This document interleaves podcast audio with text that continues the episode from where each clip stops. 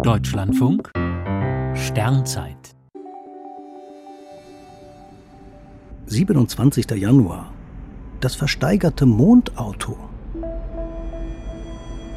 Vor vielen Jahren wurde bei Sotheby's für 68.000 Dollar ein Auto versteigert.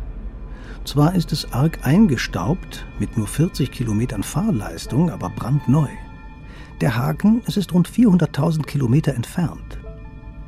Der Weltraumenthusiast und Unternehmer Richard Garriott kaufte den sowjetischen Rover Lunokhod 2, der vor 50 Jahren für einige Monate auf dem Mond herumkurfte. Das Fahrzeug gehörte zur Mission Luna 21 und ist inzwischen dauerhaft an einem Kraterrand geparkt. Der Käufer hat nur ein Foto und ein paar Dokumente bekommen. Der Schlüssel steckt sicher noch. Der neue Besitzer behauptete gern, er sei der einzige Mensch, dem etwas auf einem anderen Himmelskörper gehöre. Für Lunokhod 2 trifft das in der Tat zu. Aber sein Schluss, damit gehöre ihm zumindest auch das Fleckchen Mond, auf dem sein Besitz steht, ist falsch. Denn nach dem Weltraumvertrag der Vereinten Nationen kann sich niemand Eigentum an einem Himmelskörper aneignen.